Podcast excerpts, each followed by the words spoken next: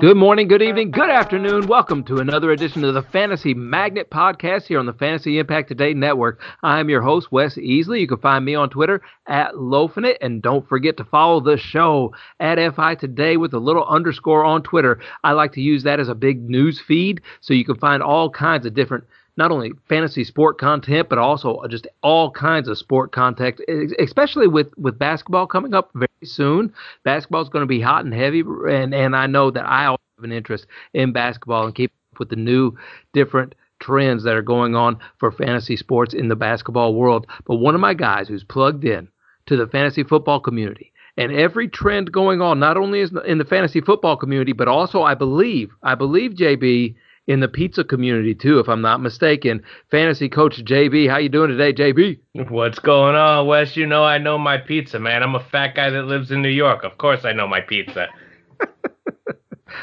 so, if, what's your favorite pizza toppings? Because I think I have some unique ones. You know, I'm in Alabama. I'm not going to say it's like possum or anything like that, but I I have some distinct flavors that I like on my pizza. What do you like on your pizza? What's your well, favorite pie? That's the thing, Wes. I'm, I'm a plain cheese pie guy because our pizza here is so good that you don't need to add stuff to it. Now, when I went to Minnesota last year and they made me go to this pizza place several times a week that was the best pizza around. Oh, you got to go to Jake's, it's the best. It was disgusting and it was cardboard. So, of course, there I got the everything on the pizza, and that's what I ate to try to mash those flavors together to to make it taste somewhat decent like you know when I get Pizza Hut back in the day, I got the Supreme because I had to make it at least taste decent.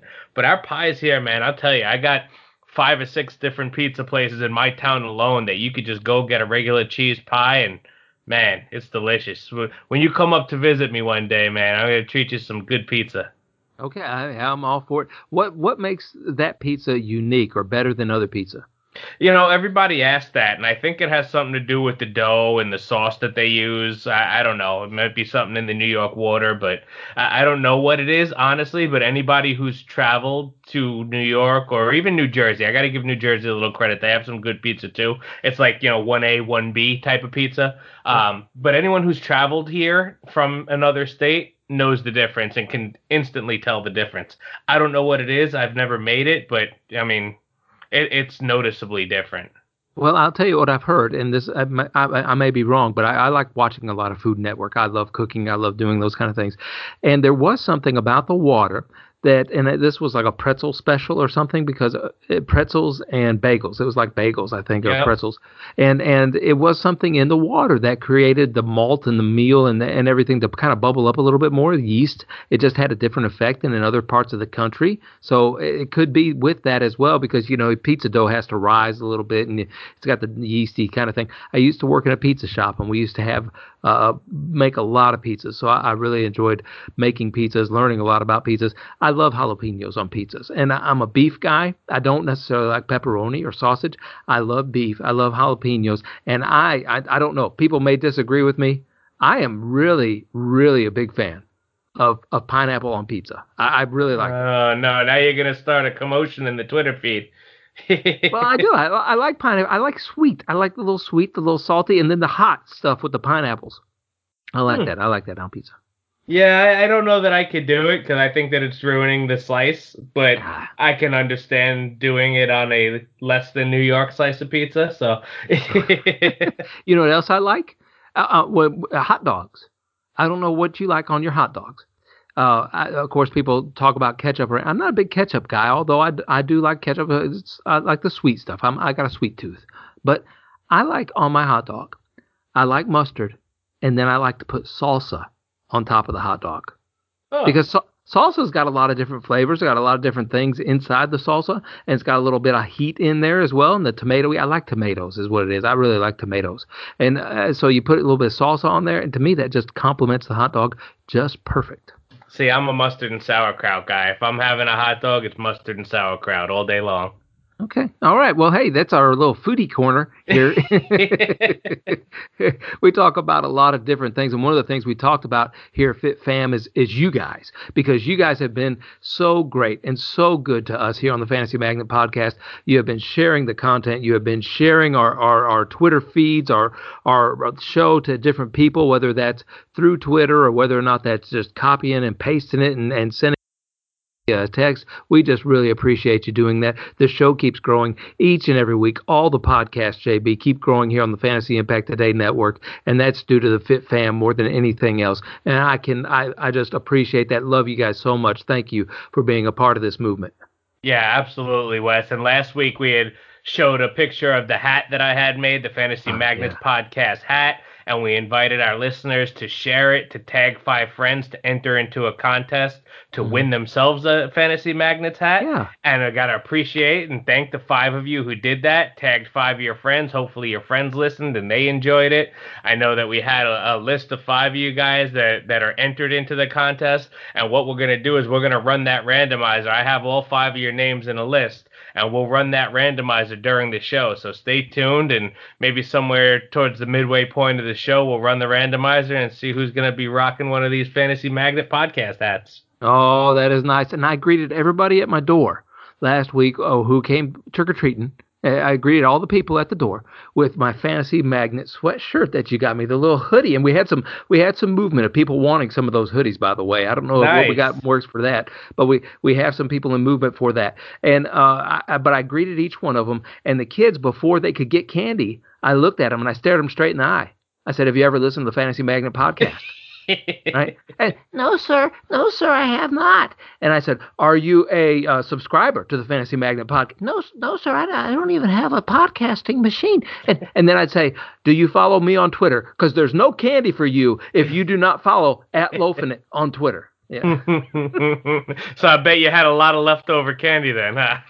well, we did. Not a lot of people. Not a lot of people trick or treated, and I do. I, am sitting at a bag full of candy, a huge bag full of candy. Not only this bag that we still had left over, but also what my girls brought home. And I, I like to start mashing the flavors together. JB, like the different, you know, the different kind of candy bars and the different candies. I like to mash them together in my mouth. You know, just boom, boom, just just throw three or four of them in there at a time if I can, just to see how the flavors mix. And, and I'm gonna tell you right now, Butterfingers do not mix well with anything. Okay, they just don't. They have that unique, weird flavor. My teeth stick together like. But something that is very underrated are the Laffy Taffies. Oh, I could eat Laffy Taffies all day. Do you have Laffy Taffies? We do. I, I like the banana Laffy Taffy. That's oh, my favorite. Come on, that's on. the one that's my favorite. And I don't know if you saw my picture on Halloween. I was a Spider Magnet. So I had my Fantasy Magnets hat and hoodie on with the Spider Man mask on. So if you didn't see it, head on over to at Fantasy Coach JB and scroll down the feed. And you'll see a picture of the Spider Magnet. the Spider Magnet. I like that. I did see that, and it, it did make me giggle.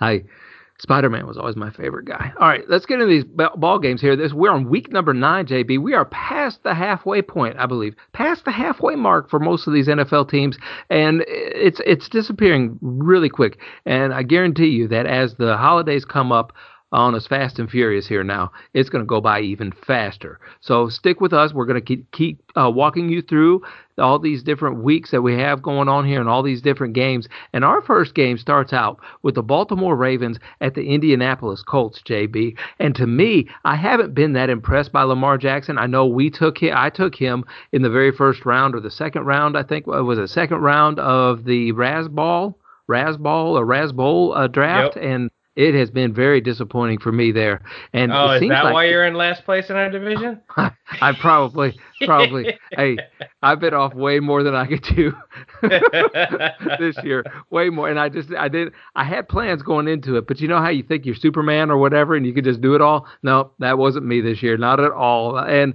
and there's there comes a point in time where I do want to participate when stuff, but that was a best ball league or, or whatever. So I'm I'm trying to leave some of those things for some of those people out there who are in one of the top spots. I'm not trying to outbid them for one of those uh, you know, I'm, I'm just I'm, I'm I'm I'm I'm phoning it in a little bit, but it's more out of respect than anything else.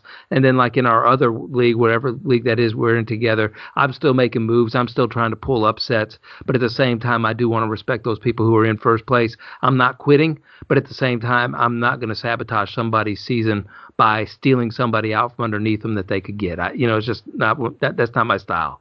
Nice, respectable. That's respectable. Yeah, but One guy gonna, that. Go ahead. I'm going to pull an upset. That's what I'm going to do. I'm pull upset. I hope you do. I hope you do. Just not against me, because in Hunger Bowl, if that's the one that you're talking about playing mm-hmm. spoiler, and right mm-hmm. now I'm in second place. So pull some upsets on those people around me, and I'll be a happy man. Be a good teammate. no, I don't. I don't mind pulling upsets, but I'm just not going to pull people all the time. I, you know, you know what I mean. But anyway, we have Baltimore Ravens with Lamar Jackson uh, against those Indianapolis Colts, and that defense is looking spectacular right now for the Colts. Not only that, but it seems to me that Philip Rivers is finding a little comfort zone behind that offensive line in Indianapolis. Yeah, he is. He had a good game last week, and he definitely looked like he was getting things together. Um, you know, I, they did lose T.Y. Hilton, so he's he's making his connections with other guys and in the running game. I mean, we saw non Jonathan Taylor running backs go wild last week. So mm-hmm. it, it, becomes a little bit of a tricky offense, even though Philip Rivers looked like he was starting to click. It's now a tricky offense as to who do you start in his pass catchers in that backfield. It, it's from a fantasy perspective, it's a tough team to navigate. It really is. And I think for running back, you got to start Trey Burton at this point, right? Because he's getting all the goal line carries. yeah, Trey Burton didn't have a. I don't. I don't think he had a catch last week, but he had a rushing touchdown. Yeah, I have him on one. I had to pick him up on one of my fantasy teams, and Mo Alie-Cox came back, so it kind of threw a little kink in that plan. But I let ahead, went ahead and left him in there because we only had like five roster moves in that league or something. So I went ahead and left him in there.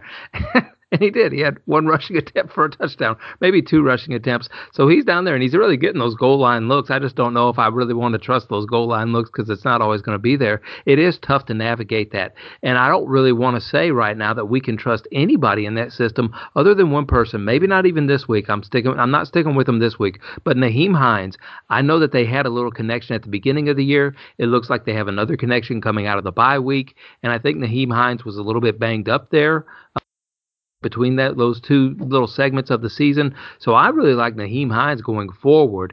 It, it, I doubt he's out there on the waiver wire because he's a really hot topic this week. But if I'm if I'm out there in a redraft league or even a dynasty league, I'm looking at Nyheim Hines because he might be the Austin Ekeler for Philip Rivers. Well, and here's the thing: the head coach went went out there and said several times this week that we like all three of those guys. You know, we yeah. like Jonathan Taylor, we like Nyheim Hines, and we like Jordan Wilkins. You know, we like all three of those guys, and he's mentioned hot hand. He's mentioned using all three. So I, I think that you know Jonathan Taylor is obviously the best running back, but he hasn't looked like it. Jordan Wilkins played really well last week, so you mm-hmm. start to wonder if he's going to cut into Taylor's carries. Taylor did get a little bit banged up. Apparently, he was dealing with a minor injury. He should be back this week, but it's still a little bit up in the air. But Nyheim Hines is a guy who you know his role. He's the pass catching back. He's the guy who they use out of that backfield as a pass catcher. So in games that you think that the game script is against Indianapolis and a game that they should be playing from behind and have to throw a lot, then I would agree that Hines is a guy that you might be able to flex or, or get into that, you know, low end RB2 position even in a PPR league to get the targets and to get some yardage out of it and hopefully score a touchdown. I agree. I think the same thing we can say. Both of these offenses, as far as fantasy goes, it's really hard to pinpoint who you want to start from a fantasy perspective for either one of these squads. For me, for the Baltimore Ravens, you know you got to fire up Mark Andrews, but he's just not getting a lot of targets these days, JB. No, he's not, and and we, I thought last week would be the one where they would click and and that they'd get back on track. And I said the same thing about Hollywood Brown, and Hollywood got a touchdown towards the end of the game to kind of salvage his day but it wasn't what we expected from them. And granted, they played a tough matchup last week, but I'm hoping that this week is the get right week because you can't really run on Indy. Now, I really like what I saw out of J.K. Dobbins last week, and I think we're still going to be without Mark Ingram. So I think it's going to be Dobbins' backfield with a little Gus the Bus mixed in there. But I think this is a tough matchup against Indy's mm-hmm. rush defense, and Lamar's going to have to throw the ball. And you know, I hope that he can establish that connection with Andrews and with Hollywood Brown again, kind of bring that back up. These guys have a really good schedule for the second half of the season. So you'd like to see them start clicking and start connecting because a lot of us fantasy managers have been waiting on Lamar, Andrews, and Hollywood Brown to kind of take a step forward and to deliver us. And a lot of people have given up on them. I was able to trade for Lamar in a couple places, to trade for Hollywood somewhere. So, you know, I'm hoping, and I, I got these guys hoping that they do start to click and they use this schedule to their advantage for the second half of the season. But we want to see it, and we want to see it start this week. So I'm going to stick with Lamar. I'm going to stick with Andrews. I'm going to stick with Hollywood. One guy who's interesting is Willie Snead, and nobody's really talking about Willie Snead, but he's been getting a lot of action out of the slot, and I, I think that Lamar is starting to kind of trust in him and starting to go to him a little bit as his slot receiver. As you know, at the end of the game when it came down to it and they needed a play to win the game, he threw the ball to Willie Snead. Who saw that coming? You yeah. know, like I, I don't think it was a great decision, but the guy had six targets last week, five receptions, 106 yards. So I mean, he he's a productive guy in a deep league if you need a PPR wide receiver, but I'm going to stick with those top three options and hope that they come through this week. I would agree with you, and I think that we can point our finger at Lamar Jackson being more the problem, where last year he was more of the solution to a lot of fantasy rosters, and this year I think he's going to be a bigger problem because it's just not being able to be put all together for him. I think he struggles in this game. I'm repelled against this entire offense. I don't care if there is a squeaky wheel in Marquise Brown. It it just it, he, Lamar would be have to be the person that oils it, and he's not going to be able to oil it because he hasn't he doesn't complete more than 50% of his passes, and that's always spells doom for any offense. All right. So next one up, we got the Carolina Panthers versus the Kansas City Chiefs. This is a big one. This is one of those fire up every single Chief that you could get your paws on. I believe we haven't seen Le'Veon Bell really come in there and establish anything yet for those Chiefs. To me, the Carolina Panthers on the road after a really bad loss. They've had a little bit of extra time to get healthy, but I'm just not sure Teddy Bridgewater's healthy this week, JB. Yeah, and Teddy Bridgewater hasn't looked good. I mean, he's borderline droppable. You know, most people have been holding him as a QB two, and maybe you had him as as your bye week fill in for guys like Watson or or Kyler. So he's mm-hmm. droppable at this point. There's no need to hold on to him because you could waiver a guy that that'll give you similar production to him. I just hope that his poor play or his kind of diminished play doesn't start to impact what we've been getting out of Robbie Anderson. Because Robbie Anderson's been really a, a fantasy steal for a lot of people this year. And I hope that that can continue. I think Robbie Anderson's good enough that he's shown that even with Teddy Bridgewater, he put the ball anywhere near him, he's going to go up and get it and make a play. So I'm hoping that it doesn't affect him and that he continues his performance. But we have kind of seen it affect DJ Moore, and I don't know what to think about Moore. What do you think? No, I it's been that way all season long, and I I don't. I'm I'm glad I didn't pick DJ Moore. It's he. I'm putting him in the same category that I put David Montgomery. You know, those players who were always waiting for that breakout season. Joe Mixon is another guy. We, we see those little flashes for one game, maybe two games, and that's it. We don't see it on a consistent basis throughout the entire year. And so I'm not sure that we'll ever be able to see a breakout season from any of these guys. And I think we need to remember that heading into next season's draft. Yeah, absolutely. And he's been a guy that, you know, for the past four or five weeks or so, he's done enough to to get mm-hmm. in that wide receiver three, you know, low end wide receiver two, more like a wide receiver three conversation. You know, he had those three games in a row where he put up 93 yards. One of them he scored two touchdowns. So he's been playing well until last week when he had two for 55. Now he caught two passes for 55 yards, so that was nice but still not getting double digit points out of him. So you can't really consider him like a wide receiver two, like you drafted him as. So, you know, you're going to start him, you're going to stick with him because you probably don't have a better option. But if you do, you could think about, you know, using him as a matchup based play at this point. I agree with you. What do you think about that backfield? Now, I think uh, Christian McCaffrey is going to be due back this week, which makes him, you know, going to be a starting running back over Mike Davis, of course. But I think that they're going to split a little bit more time going here, especially in this game. They're going to split time. I don't think that can stop you from using CMC at this point, but I don't think you need to stop using Mike Davis either, just in case, and definitely don't drop him. Yeah, I've, I've seen him dropped in a couple of places this week, and I think he's a guy that you hold on to as a as a top end handcuff, like you've seen. If anything does happen, if CMC does re-injure himself, then you get Mike Davis right back in there. So you hold on to him as a high end handcuff if you can. But I also advised somebody to drop him yesterday because he had guys like like uh, Zach Moss on his waiver wire. So it's like, all right, yeah, I'd rather a guy who has a role in his offense than a guy who's just going to be a handcuff. So it depends right. on the size of your league. If you're in a shallower league or a deeper league. As far as CMC goes, I mean, he's going to be playing this week. So if he's in there, you're firing him up. You've been waiting for him for all these weeks, so you're putting him in your lineup. Um, I do agree with you. I think that they are going to use Davis a little bit more this week than we can expect to see, you know, week two, three from now. So I think they're going to try to lighten the load a little bit for Christian. But I don't think that it's going to be a timeshare per se. I just think that he'll be able to he'll be used to spell Christian for this week.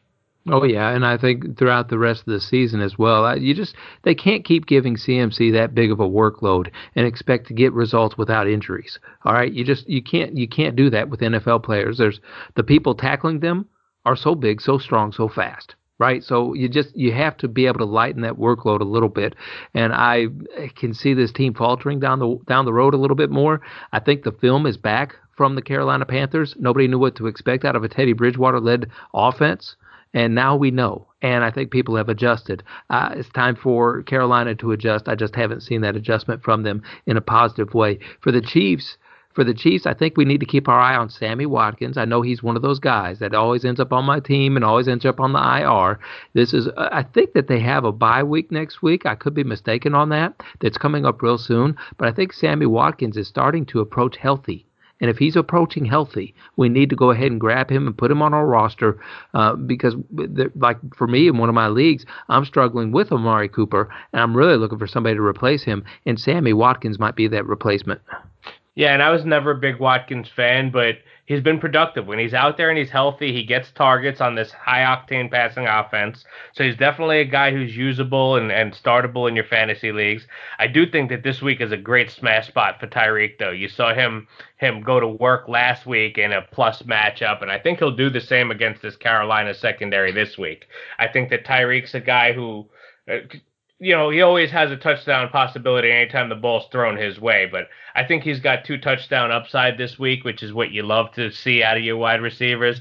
I think, you know, they'll get out to a lead on Carolina, but Carolina's going to fight back. They're going to be a team that, you know, you get a Robbie Anderson touchdown, you get a CMC touchdown, and then Mahomes is going to have to keep throwing the ball. So, you know, you get Hill, you get Kelce. Kelce become, you know, a gold mine for fantasy managers who have drafted him because now there's really no tight end anywhere near him, really, if you think about it. So, you know, those are your guys, you, you're sticking with them. And as far as that backfield goes, Wes, you mentioned we haven't really seen much of Le'Veon Bell, or we haven't really seen him break out.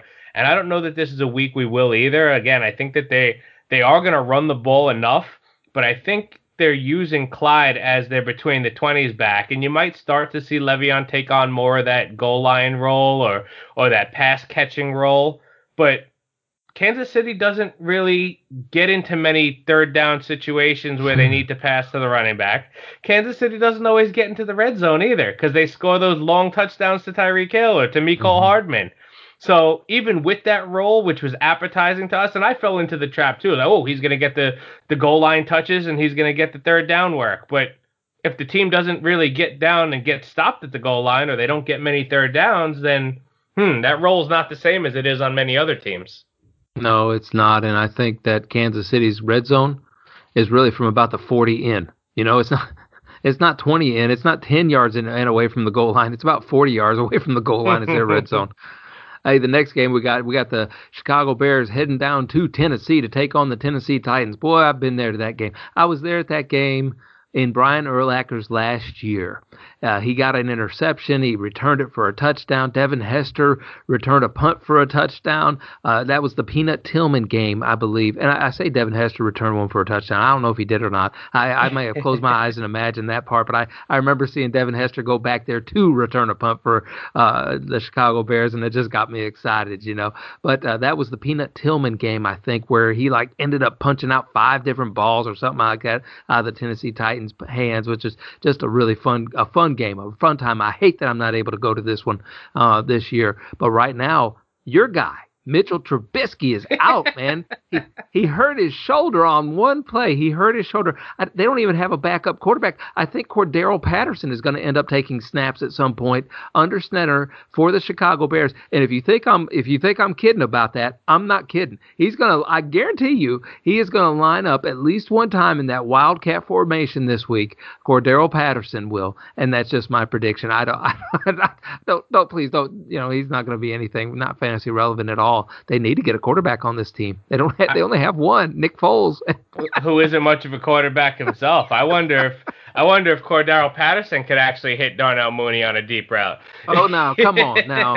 I mean, he is my quarterback, man. That's my quarterback, JB. That's my quarterback.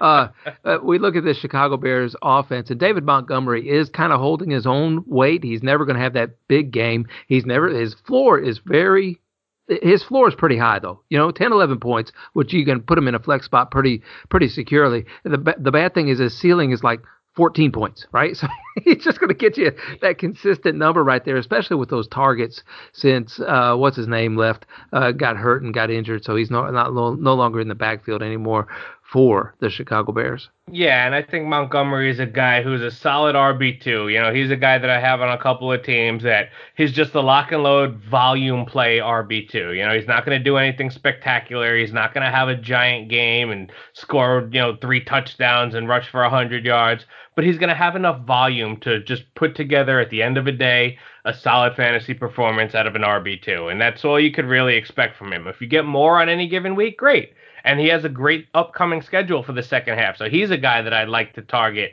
in a couple of leagues where, you know, this is the end of most teams' trade deadlines. Trade deadlines are, are usually around this week nine area. So if mm-hmm. you can mm-hmm. grab David Montgomery, you might be able to get him cheap.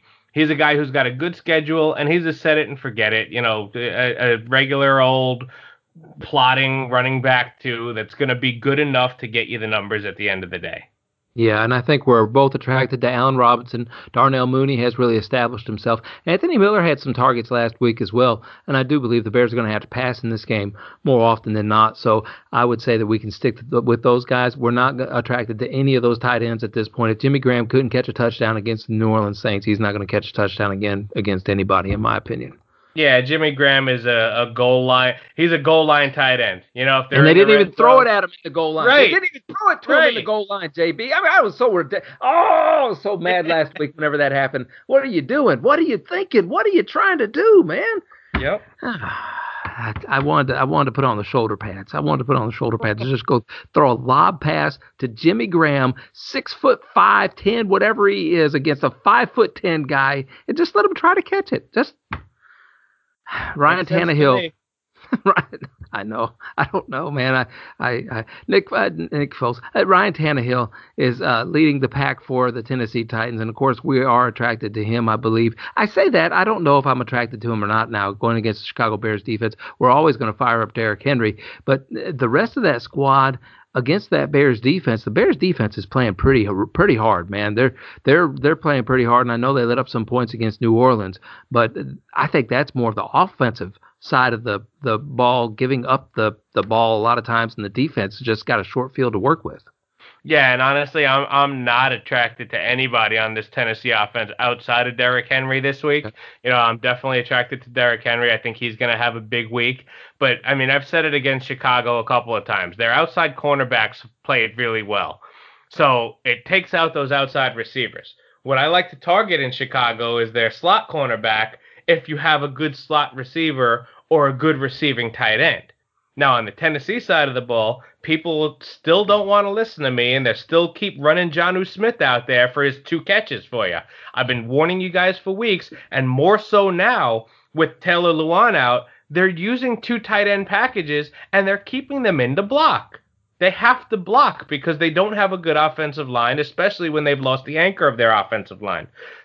Jonnu Smith is a fantastic blocker he grades out as like the third best tight end on PFF, and it's mostly because of his blocking ability. He's a really good blocker, so they leave him in to block. Jonnu's value was when Corey Davis was out because they used Jonnu in the red zone and he was able to accumulate touchdowns that way. With Corey Davis back, Jonnu doesn't really have that big of a role in the offense anymore. He might occasionally catch a touchdown for you, but that's not a guy I'm putting in my lineup. So I'm repelled by Jonnu Smith with a passion. And this week, I'm repelled from A.J. Brown and from Corey Davis because of the matchup with those outside corners. I agree, which means we are repelled against Ryan Tannehill as well. Uh, of course, there may not be a lot of options out there at this point of the season. It seems like everybody's going down this year in the year 2020, JP. Everybody's scrambling for players nowadays, my friend. It's it's really getting kind of crazy again. All right, we have the Denver Broncos traveling to Atlanta after that huge victory. I'm wondering if Denver is an inter- is if if if they're not getting set up here for a little bit of a letdown this week in Atlanta. Atlanta is still playing tough. Atlanta is still they don't care what their record is. And they know they're 2 and 6, but they look at that record and they think, "You know what? Let's go on a winning streak, man. We can we can still make the playoffs." That's how it appears to me that they're playing right now. I am a very attracted to though I, I do like Melvin Gordon, especially if Philip Lindsay is out in this game. He'll be on some turf. That that field in Atlanta always plays a little bit fast, and so I kind of like Melvin Gordon this week.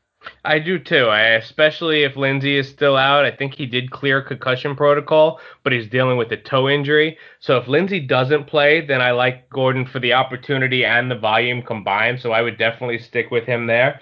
One guy who I'm really attracted to this week on that Denver side of the ball, though, is Jerry Jeudy. I don't think I think Jerry Jeudy hasn't really shown us much yet and I haven't really been on him most weeks, but he's got a really good matchup this week, and they move him around a lot. So even when they move him around, it doesn't matter who he sees in this Atlanta secondary because Isaiah Oliver from the slot's not very good. AJ Terrell on the outside and Blidi Wreh-Wilson on the outside. I'm not afraid of any of them. So Jeudy's an athletic playmaker who I think that they're going to look to get the ball in his hands this week, and I think he could be a really sneaky flex play for you this week. I could see that. Now, I say I like Melvin Gordon in this spot, and I do like the field and everything. Atlanta's not, they don't give up a lot of running plays. I, am I'm, I'm sorry, they don't give up a lot of rushing yards, is what I'm, I'm thinking of. But now, on the other side of things, Denver has really been letting up a lot of rushing yards to running backs, and so I do like Todd Gurley as well on the opposite side of things. I love what you say about Jerry Jeudy, and I'll tell you why. On the opposite sideline, you have Julio Jones and Calvin Ridley. Calvin Ridley and and then Jerry Jeudy's over there on the Denver sideline. All Alabama guys. This is mm-hmm, kind of a mm-hmm. coming home party for Jerry Jeudy a little bit in Atlanta because this is where he played a lot of games in the SEC. So it's going to be really familiar. I bet you there's going to be a lot of people in the stands for Jerry Jeudy. I am definitely trying to fire up Jerry Jeudy wherever I can find him in some kind of spot. That's what I'm going to do. Yep, absolutely. And I know a lot of people that have had him on their bench and just waiting for the breakout. It might be this week, so don't miss it. Yeah, and now for the Atlanta side, I do, like I said, I am very attracted to Todd Gurley, Julio Jones as well. I think Calvin Ridley and Russell Gage are both a little bit banged up. And Calvin Ridley, I'm not really expecting him to play. And if he does play, I've never seen him play very well banged up. So I, I just wouldn't expect a lot of things out of Calvin Ridley. If you have to play him because of bye weeks and so forth, then you're going to have to play him. But I'm going to say that you shouldn't expect a lot out of Calvin Ridley this week. I'm a little bit repelled against him, but I am attracted to Hayden Hurst because of that. Yeah, and, and the thing with Ridley, I mean, they have a bye next week, so I wouldn't be surprised to see them let him sit out this week. He's got a foot sprain. He, you saw him leave the Thursday night game, you know, so he's had that long week to rest. Give him this week to rest, give him the bye week, and then let him come back healthy.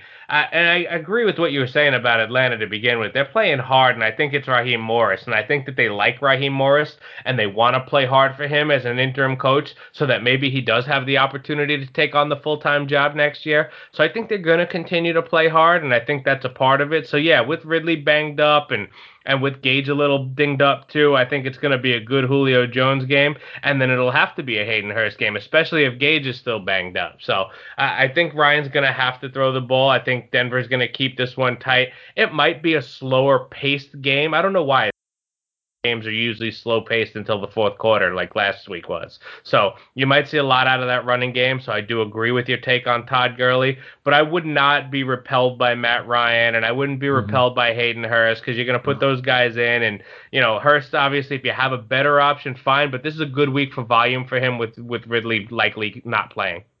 I agree with you. Hey, man. Hey, I've told you 10 times to stop running in the house. JB, I'm sorry. Dalvin Cook keeps running all over the place. I know the game ended last Sunday, but he is just running. Come on, man.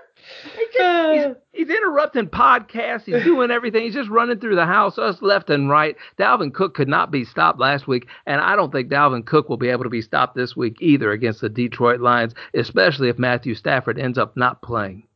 Yeah, absolutely. And that one's up in the air because we don't know if Stafford's going to play or not. He he can technically still play if he tests negative all the way through Saturday, so he can technically play. But there's nobody on that defense stopping Dalvin Cook this week. And I think that what we saw last week and and it was a good spot for DFS players who used him. Obviously, the multiple touchdowns is great, but he wasn't as high owned as he should have been either because some people forgot about him coming off the injury in the bye.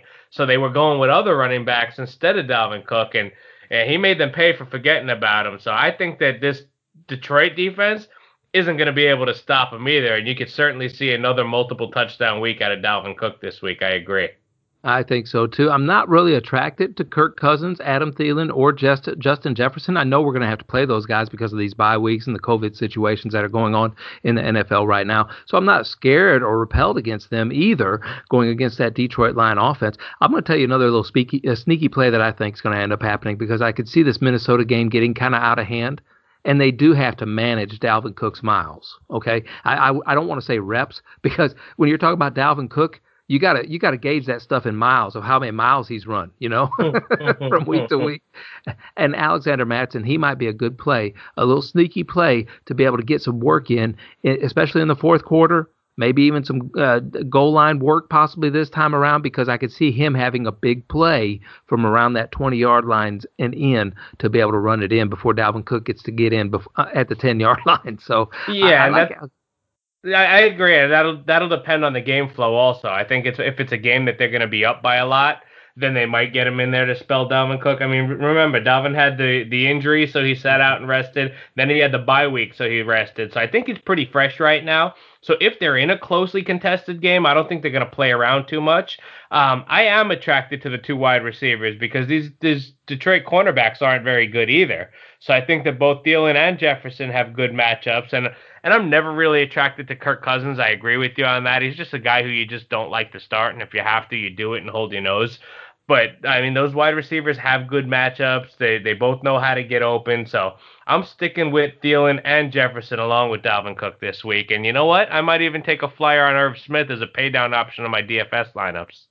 Well, and and I could see that, and I I'm just not stacking up these uh, D, uh, these Minnesota Vikings this week. I'm just not stacking them up, and I, I am going to play Dalvin Cook solo in any kind of redraft league or in dynasty. Of course, you guys start those guys that we were talking about sitting. Now, look, uh, you say how the game flow goes.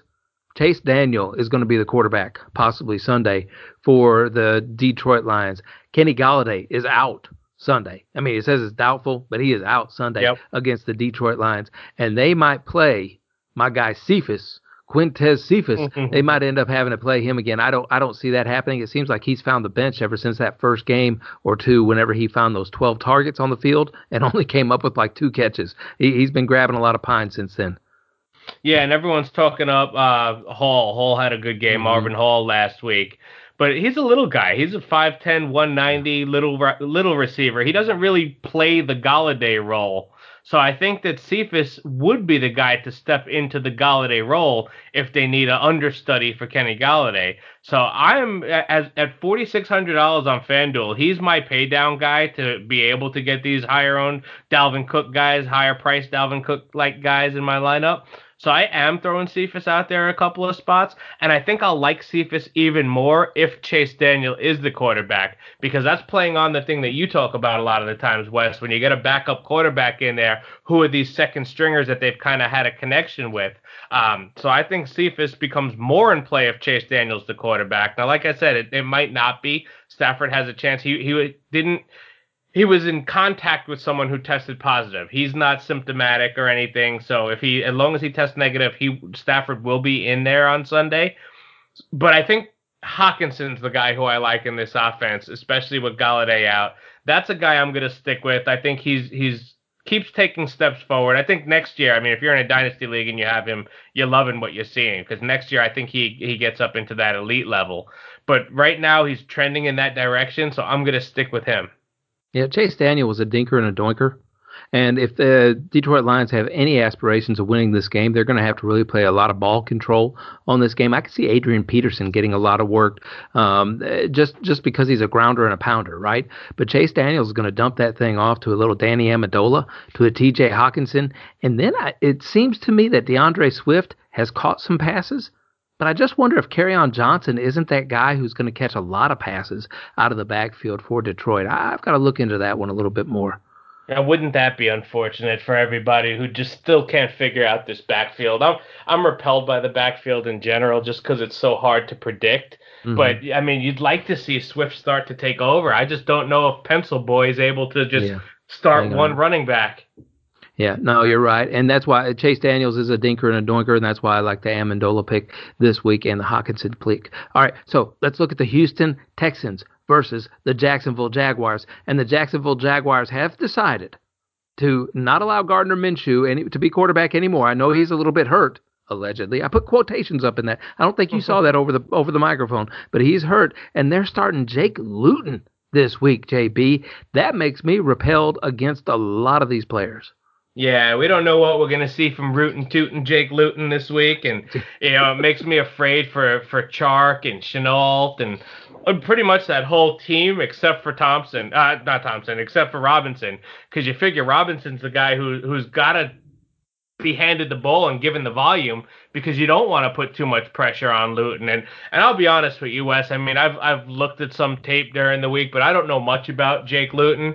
Um, so I don't know what to really expect from him. But for a guy who you didn't even talk about, and the scary part to me is that the coach left it open, saying that you know, oh, we'll see what happens, we'll see how he performs, almost like not guaranteeing that Minshew is going to even get the job back. So, right. you know, Luton's got to be looking at this like, oh, here's my chance. I could take over this franchise this week. So he might go out there firing, looking to do big things, but. Uh, that Houston defense is gonna, you know, J.J. Watt and crew is gonna have their ears pinned back, looking to go get him. So I, I don't know. I, I don't think he's gonna be able to do much. Yeah, I no, I agree with you. And so, you know, going into my second string quarterback, who is he throwing to in the practice squad? This might be a Chris Conley game.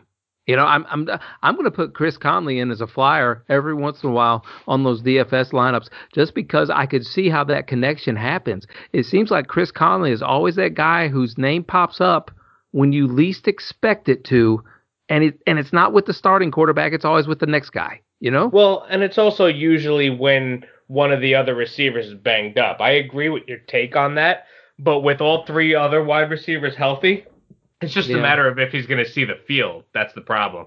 Yeah, well, Dede Westbrook did get placed on IR. Not that we say Dede Westbrook's name very often, but it, it's just a hey. It's once again, it's one of those. It's one of those thoughts of how do you find, how do you squeeze any kind of juice out of these lemons right here to make some lemonade? I don't know that you can, other than James Robinson right now for the Jacksonville Jaguars. From Maybe the guy, from the guy who brought you the Joe Flacco stack. that would have worked. It would have worked. Okay, I'm just telling you. We will never know. But in a separate, uh, in. in a in a lineup somewhere in the great space galaxies, that would have worked. Uh, for on the flip side of that, I am really attracted to the Houston Texans this week with Deshaun Watson, David Johnson, Will Fuller. I, am going to be stacking those guys up, and I believe your guy Jordan Akins is finally healthy. Hallelujah! I can't wait to get him back, and I was able to get him in a couple of places where I wasn't able to hold on to him, so I was able to grab him back up, throw him right in my starting lineup in a couple of places this week. He's also going to be in my DFS lineups. Now, here's the thing: I love, and I'm sticking with I'm very attracted to Deshaun Watson this week. I think he's got a great matchup against this Jaguar secondary, which ranks 32nd in the league in DVOA. And I know that because Randall Cobb is one of my sexy flexes this week. So I put that in my article okay. because Watson and Cobb have been starting to have a connection. Cobb's been getting a lot of targets coming off a big game last time we saw them before the bye. Generally, teams coming off a bye play well. But now, you know, I, I think this is going to be a 300 yard game for Watson, multiple touchdowns. I just don't know which receiver is going to get him. You know, could it be mm-hmm. Fuller? Could it be Cooks? Could it be Cobb?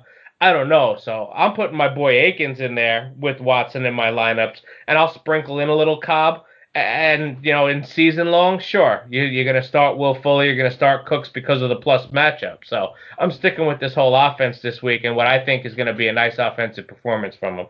Yeah, and I like what you said about that Houston. Uh, I'll keep wanting to say Oilers today. Houston Texans defense this week. Um, I like that against the Jacksonville Jaguars. The next one is really a low point total game. I don't know that we're going to find this a lot on DFS slates, but it can actually be a kind of, I want to say, a sneaky little game, man, because the New York Giants and the Washington football team they were both running new systems at the beginning of the year when I think they put up 39 points respectively between the two of them. And I think that that game was a, a bad weather conditions too. I'd have to go back and really triple check that one. These are all things going off the top of my head and what I've heard other people say. So I need to go back and triple check that. But uh, this one right now, the New York Giants offense has been clicking. Okay. The Washington football team's offense has been clicking before that bye week. And they've had a bye week to kind of get prepared for the Giants. And I don't want to say it's a must win game, but this is a must win game for the Washington football team, who is not completely out of it in the NFC East at all. So, so they are right in contention with all this. And I think that they have a talented enough squad to be able to compete for that title just a little bit in the NFC East with the Dallas Cowboys going away right now. Yeah, and that division, as we know, is a mess. And, and I put in my article also that even if Trump and Biden tied Pennsylvania, they'd still both be in the hunt for the NFC East. So, hey, I, I don't know. I mean, this is a game that, like you said, both offenses have looked like they've started to click and started to improve. The quarterback play is what worries me on both sides of the ball. Both of those quarterbacks are prone to make mistakes and prone to make bad decisions, but they can both throw multiple touchdown games in there at the same time. So it, it's tricky from a fantasy perspective, uh, especially with both defenses clicking. Both of those defenses have been playing better, and I like both sides of the ball as low end DFS options if you need to pay down for a defense.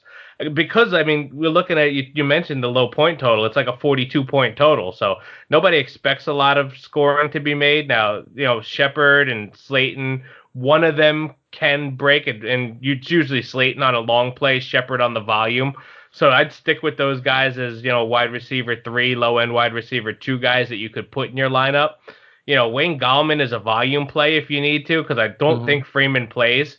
So if you need a guy dealing with injuries, dealing with bye weeks, and you need a volume play at running back, Gallman's a guy who's going to get some volume and can get in the end zone for you.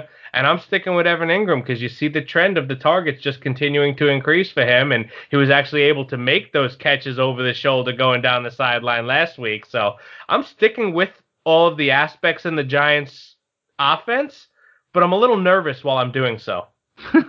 I can understand that, but I, I think people are going to be fading him this week, and so it could actually be a pretty good stack this week, uh, from what I've heard in or what, what I've read in some of the chat rooms. So that's what that's what I'm looking for is some New York Giants depth this week to be able to play them. And I did hear Devonta Freeman is kind of getting healthy, so I'm not really sure about that. I, I'd stay away from the backfield no matter what. If Devonta Freeman's in there, he might get those goal line looks, or who knows? Maybe Evan Engram and uh, Trey Burton are having some kind of contest of which tight end could get the most rushing yards this year. I don't know.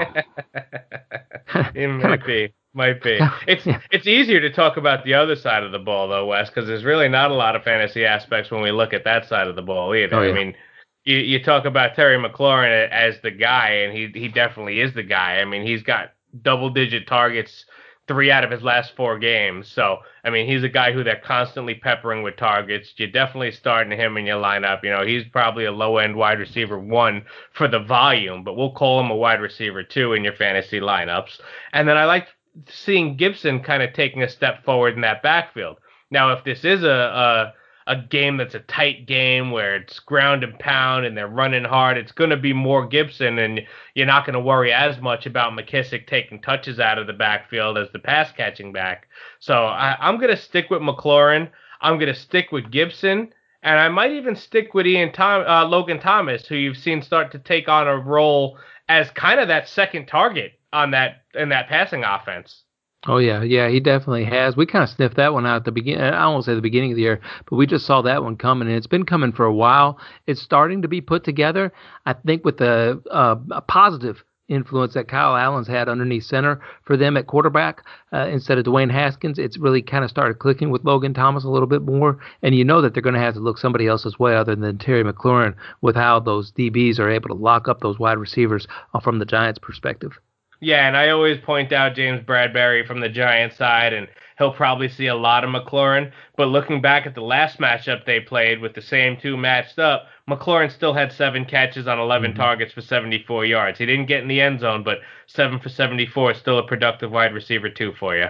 Who was who was probably quarterback at that game? What week was that? That was week six. Oh, okay, it was so only a few weeks ago. Yeah, so it probably was Kyle Allen. All right, all right, very good, very good. I like that one. Let's get to one more, and then we'll take a little bit of a break here. Uh, we, let's go with the Seattle Seahawks against the Buffalo Bills. Here's what I'm wondering: Did that Seattle defense wake up, JB, or was it because of you know all the different injuries that San Francisco had? Because San Francisco started clicking once they you know got in the second half of the game, and then the game was getting over with. They started being able to move the ball a little bit more. But we know that Seattle can move the ball a bunch up and down the field. And to me, the Buffalo Bills defense, it's not what it used to be.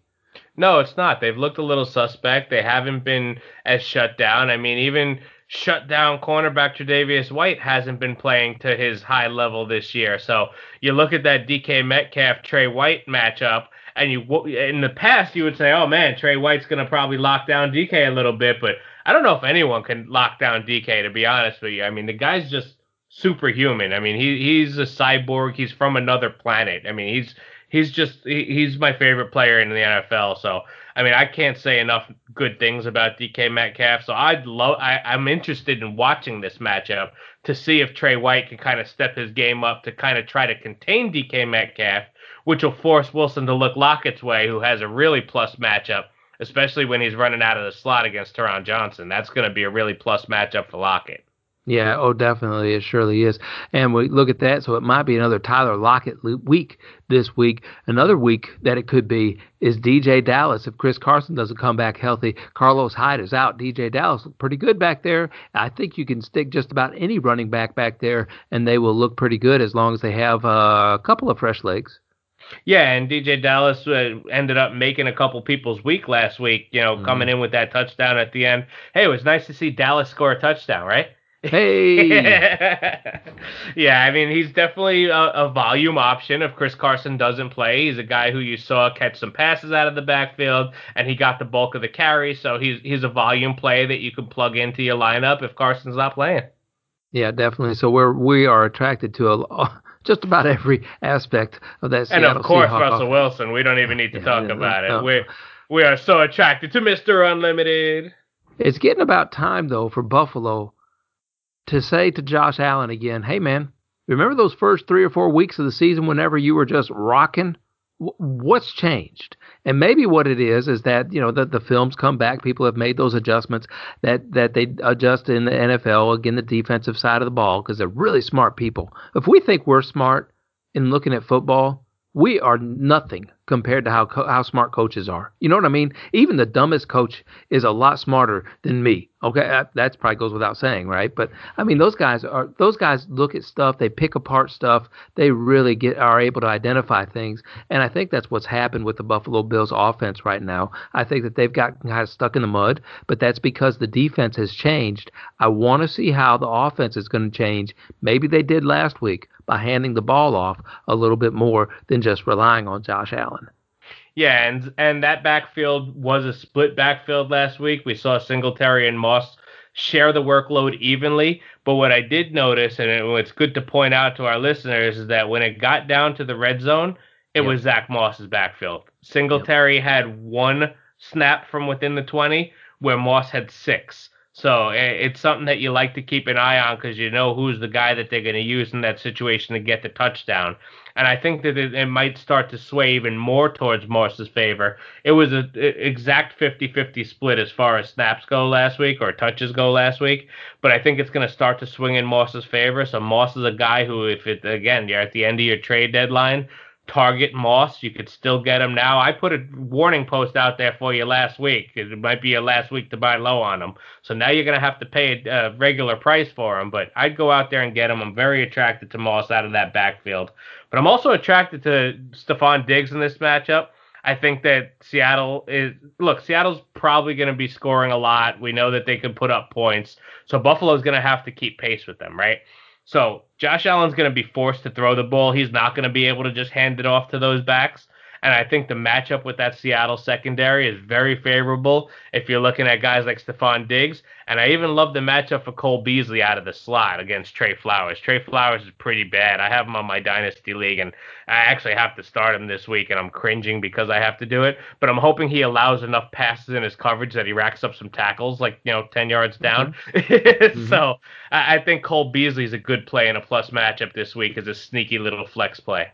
I could see that. And Zach Moss, they're going to need him. He's a plotter, right? He's a plotter. And as the season goes on and the weather gets a little bit worse in the NFL season, that's when he's really going to shine because Devin Singletary looks like he's the slasher and all that stuff in the backfield. So I think that they're going to need Zach Moss a lot. And one of the things that I really like to see in this offense is that Josh Allen was handing the ball off inside that red zone instead of just taking it upon himself. Now I think that's going to digress here in this game. I could see a nice Josh Allen game. I am I am attracted to Josh Allen in this game because it seems like when he has to win a game, he kind of takes over the game and really sets the tone, sets the pace. And so I can see Josh Allen coming out here and really doing that again. Now that doesn't mean that it's fantasy success right? Because last couple years when we saw Josh Allen starting to break out, it wasn't tremendous numbers like it was in the first four weeks, but it was those consistent 20 numbers without the huge touchdown numbers to complement it, but more the rushing touchdowns. And and I think that's what we see out of Josh Allen, where he this is going to be a one man show this week. Yeah, yeah, I think you're right, and I, I think that he's going to have to step his game up in this matchup. He doesn't have a choice. I agree with you. Hey, JB, let me remind the listeners that they are listening to the Fantasy Magnet podcast here on the Fantasy Impact Today Network. I am your host, Wes Easley. You can find me on Twitter, nearing 4,000, by the way, JB. You could be one of those lucky 4,000 members of my uh, Loafing It fan club. I guess I, that, that sounded so terrible.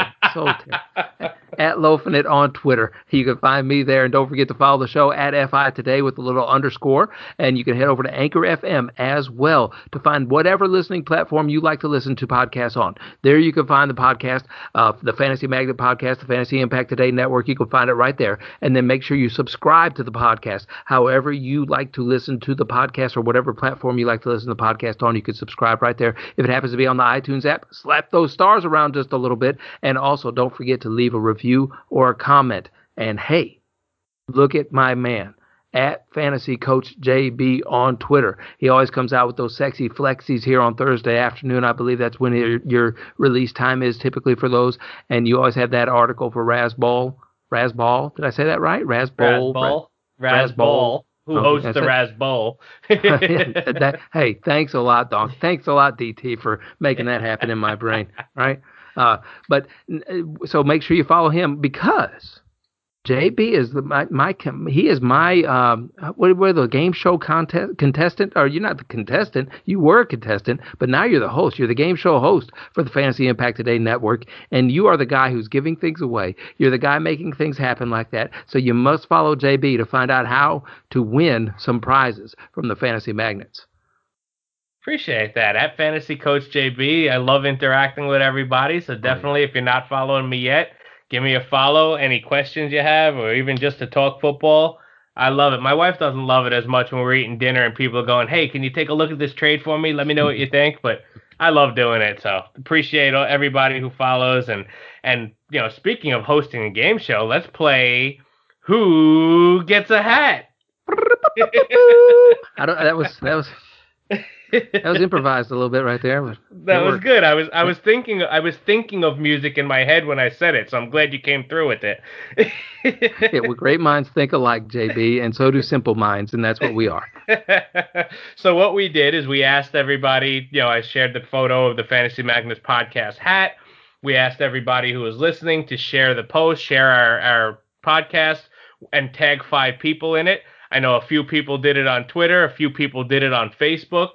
So I appreciate everybody sharing it. And we have five people who are entered who qualify to be entered into this random giveaway. So what I'm going to do is thank you, thank you, thank you, thank you. so I have the five names here on a list. I'm on random.org. I made a list. I'm going to I put the five names in. I'm gonna shuffle it up, and whoever the winner is, I'll contact you. I'll get your mailing address, and you'll be the proud owner of a new Fantasy Magnus podcast hat. I think So- their name is Wes Easley, by the way. The you didn't do it. You didn't tag five friends. You shared I the didn't. post. You, you didn't tag five friends, so you didn't qualify. But the, the the five that did qualify is Joe Rodriguez, Jordan Loop, Pistol Peter, Canadian Michael, and James Burkhalter. So here's what we're gonna do. I have them in the list here. Wes, I want you to pick a number for me between one and ten, and that's how many times I'm gonna shuffle the list. Oh well, my wife's favorite number is eight, so I shall take the number eight. And plus, if you turn it upside down, it's the same number. So it's really easy. All right. So what we're gonna do is we're gonna shuffle the list eight times because you gave me the number eight, and we'll see who our winner is. Ready? yes. One, two, three, four, five, six, seven, and eight. And our winner is Canadian Michael. Hey, Canadian Michael with the win. Congratulations. Congratulations, my friend. One of my FA Nation buddies. I'm happy he won. Uh, it's just going to cost me some extra shipping to send it up to Canada, probably, right? Oh, wow, yeah. But I don't know. You know, it's it's. Uh, it, I don't know that they even have any kind of shipping up there in Canada. I don't know how that works. I'll send it to Niagara Falls. You can go and grab it there, right? hey, that's great though. We'll be represented there, and it is a cool looking hat, a great, great hat, and and also a great a symbol emblem, uh. Is that what it is? What is it? A, symb- uh, an emblem A that uh, a logo that Loop made, that Jordan Loop made for us. So so we do have to get something to Jordan Loop. I, I look, JB, we got to get something to Jordan Loop. I know he participated. He's been such a great supporter of the program in many different ways. So we re- really do appreciate all five of the contestants that we had. Just a fantastic job. Thank you, Fit Family, for all the support that you've given us throughout this entire time of the Fantasy Magnet podcast. Did you disappear? yeah, that what he oh. said.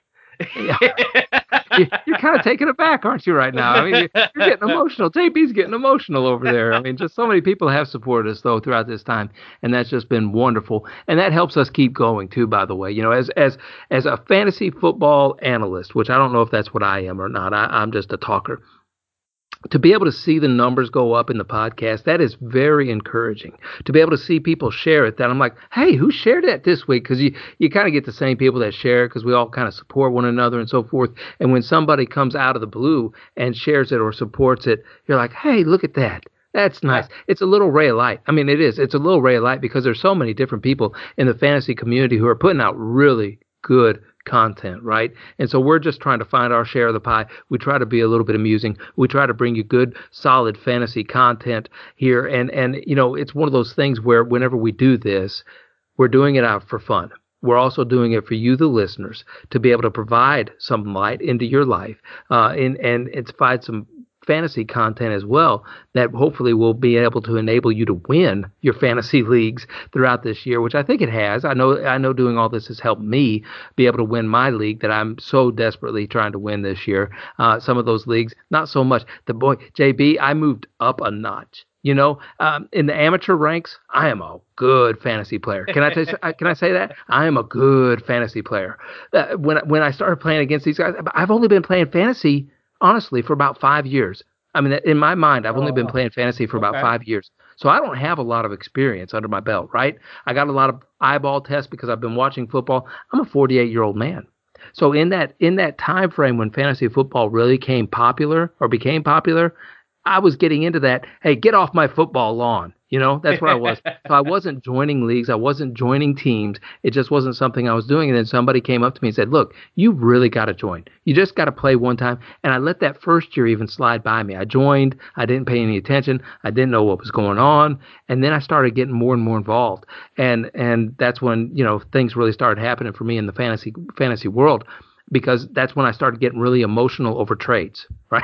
Why didn't you accept that trade? Why did you veto that trade? How come? What what's going on? You know? And I started started trying to figure out all that stuff. So it's become a passion of mine, and I hope to be able to share that passion with a listening audience and to find good friends like you now in the fantasy community that we can support one another not only by sharing our content but also um, just just pushing it out there a little bit more to others who may not have ever heard it.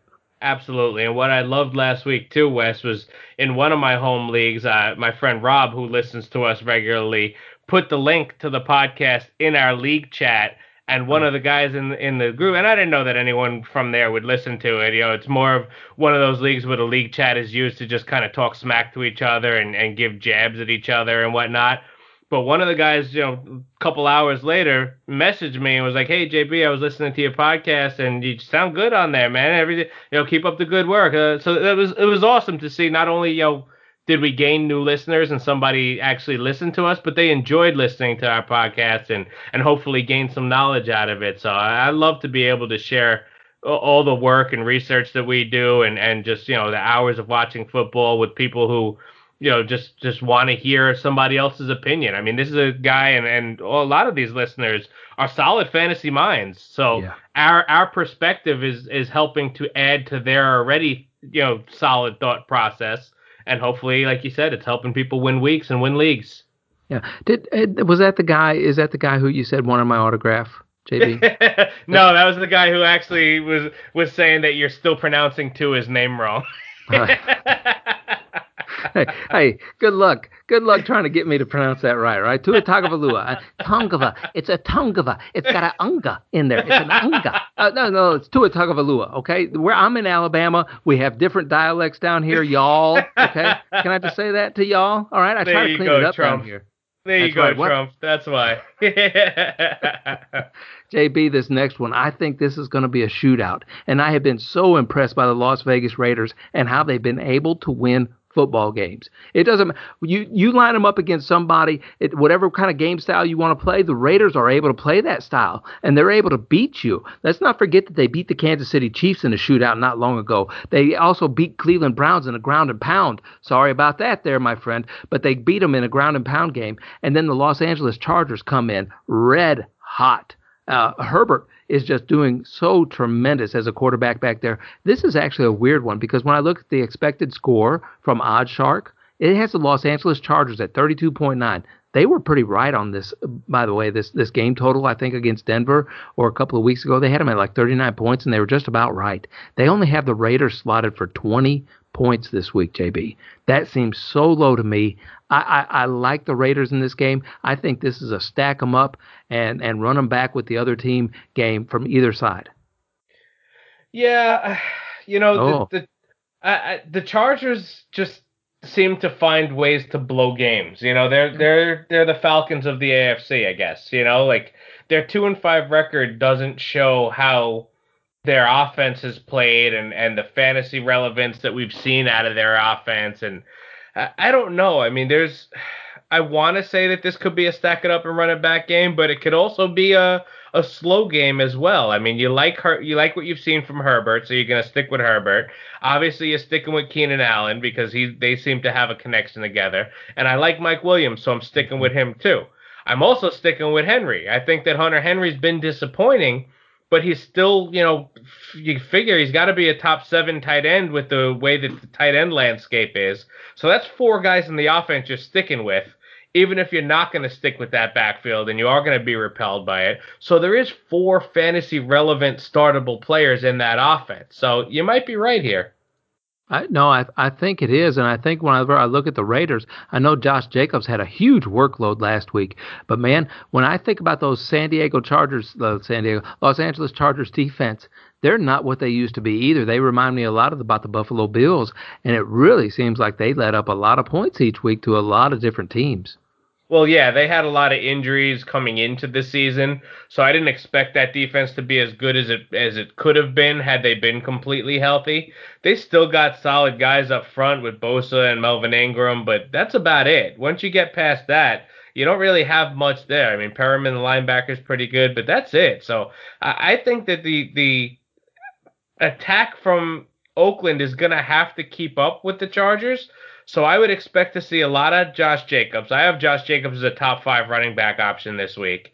And I think Darren Waller is obviously a must start, but I think he's going to be a top three tight end this week. So you got two guys there who are, are really solid fantasy plays for you this week. I am repelled by Agholor. He's not a guy that I'm sticking with. People were attracted to him a week or two ago, but I'm repelled by Agholor, and I'm still kind of in a wait and see with Ruggs. So it, it's going to be Jacobs and Waller I'm sticking with on that offense if I am going to stack up the Chargers and run it back with some Raiders. Yeah, now see, and, and when you say that about Agholor, that's the time when Agholor comes out and, and plays well, right? Whenever you least expect it, or whenever you kind of give up on him, then boom, he has another big game, right? Yeah, I mean, he was but, playing the Cleveland Browns last week in a game that where nobody could throw the football around at all. So I, this man, this is this is a this is a this is a great place for Agholor to be able to uh, play well. But he's Agholor. He's Agholor. Okay. He, he's a guy. So yeah, he could catch a long touchdown, and you could go, "Oh, see Agholor," but he's Agholor. I'm not attracted well, I, to him, and I'm I'm I'm always gonna be repelled by Agholor. I'm over him. Hey, did you ever hear? And, and, I'm not a huge dynasty player or anything. I'm in one dynasty league, but it's pretty shallow, so I don't even have to really worry about picking up a quarterback that's going to last me forever in that league. Look at the third string quarterback for oh, uh, the the Chargers. Look, can you see it? Can you see no, the third string? I don't because really, it's the second string quarterback. It's really the second string quarterback for the Chargers. Whenever you think about Tyrod Taylor, you know what his name is? Easton uh, Stick. Oh, it's yeah, yeah, yep, yep. What is yep, what is Easton that? Stick. He's the rookie from North Dakota State. Oh, or come on, you're year now, that. I think. Yeah, oh, so I think it's second year. Yeah, you're reading it, JB. You're not fooling me at all. No, Easton Stick was really good in college. Uh, look, North Dakota State. Uh, that is that actually is a quarterback university, isn't it? They they score a lot of points in North Dakota State, I believe, don't they? Yeah, I mean it's one of those. Uh, what is it, Missouri Valley Conference, or one of those conferences yeah, that's yeah, just like yeah, yeah. shootout, shootout, shootout. yeah. Anyway, I just I I I. I was I was really attracted to the name Easton Stick. I was really attracted to that name. as you talk, I start looking at all the different names and everything. I'm listening to you, but I'm just looking at the different. Uh, all right, next one. Speaking of different names, the next game features. I, I, don't I don't know who does it feature at quarterback. It's not going to feature Cooper. Uh, uh, it's not going to feature Cooper as a wide receiver in my lineup. I guarantee you that this week, Buddy Rowe. Actually, it, it may have to. I think I'm down to him because Galladay Golladay is out. So I'm like I only carry like three or four wide receivers, and uh, that that guy from from Philadelphia is on a bye week this week. So I'm I'm just really in trouble. Agholor. Yeah, well, you you ruined my segue because you skipped the game in the middle of from the one that we just were talking about. Did I? oh, the oh, to, Tua Tagovailoa. I'm sorry. I sure is. I, I skipped. So the next game, JB has Tua Tagovailoa in that against the Arizona Arizona Cardinals. This game, I boy, Tua did not come did not disappoint us last week, did he? Because that's exactly what we expected out of him. Well, he didn't have to do much last week. You know, they had defensive scores, and and you know he really didn't have to do much at all in that offense. So you know, this is really the first time that we'll actually see him have to do something because they should be playing from behind against this high-powered Arizona offense. So this will be the week that we'll actually get to see what Tua has got and who he's going to throw the ball to. So I'm interested in seeing how he plays this week in this matchup. Yeah, well, and that's what I mean. We expected him to do just about nothing last week, so he didn't disappoint us. Yep. we, we, thought it was going to be a disappointing matchup for him, and it and it really was. You know who I ended up substituting Tua for? Who? Jimmy G. Oh God.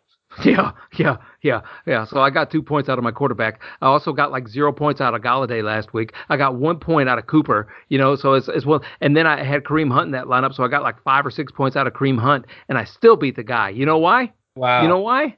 Because I had why? Davante Adams. I nice. had Cooks lined up in the backfield, and I had DK Metcalf as well, my friend. So I just that's all I needed, homie. That's all I needed. Nice. There you go. Sometimes that's all it takes. Yeah, I saw Tua though. He was really looking DeVante Parker's way, and I know DeVante Parker scored a touchdown last week. It, all it takes is one guy, and and two is going to key in on that guy, and it's those slant patterns that he really likes. That I said that he liked in Alabama a lot too, and we didn't see him really go downfield much last week. He likes that short passing game. So uh, whoever he ends up being attracted to himself out there, like a fantasy magnet is attracted to a player, whoever he's attracted to, that's who the player is that you need to key in on because they're going to have to throw the ball a lot in Miami, especially this week. I don't even know who they're going to line up at running back. Yeah, nobody does because you thought, you know, obviously once you saw Gaskin go out and he was placed on IR today, so he's going to be out for a few weeks. Everybody was running to pick up Matt Breida, and now he's dinged up and he's questionable. He's not even given to go this week. So uh, it, it's a tricky backfield. There's, um, you know, obviously Jordan Howard is there, but Jordan Howard has shown that he's just a goal line type of back. So he's not a guy that's going to get the, the workload this week. Um, people were talking about um, Laird, who we saw a little bit last year, and Laird is really not a guy who I'm going to rely on in my lineup. So I'm really not going to stick with anybody in this backfield, to be honest with you. Um, you know, there's there's really nobody there that that I'm attracted to. I think Tua is going to have to throw the ball and I'm not really attracted to many people on this no. passing offense either. So from a fantasy perspective, from a NFL perspective, I'm interested in watching the game to see how Tua does. But from a fantasy perspective, I'm probably only sticking with Gesicki if I have to, if he's my only tight end this week.